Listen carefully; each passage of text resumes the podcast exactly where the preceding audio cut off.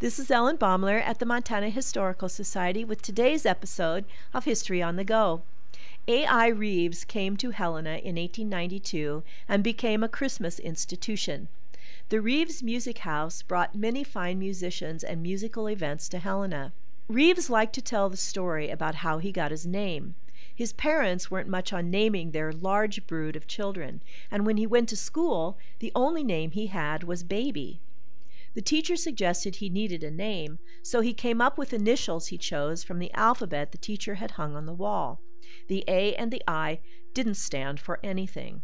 In 1928, Reeves' business and a huge collection of sheet music went up in smoke when lightning struck a rooftop and nearly burned an entire city block.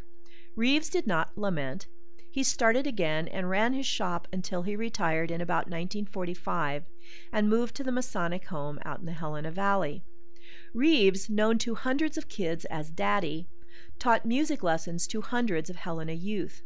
He organized the kids at Intermountain Children's Home, St. Joseph's Orphanage, and the Helena Newsboys into choirs and harmonica bands.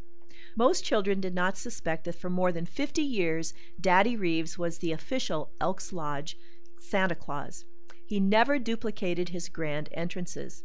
He arrived by steam automobile or horse-drawn sleigh, and once hid for hours in a fireplace at the Montana Club before bursting out.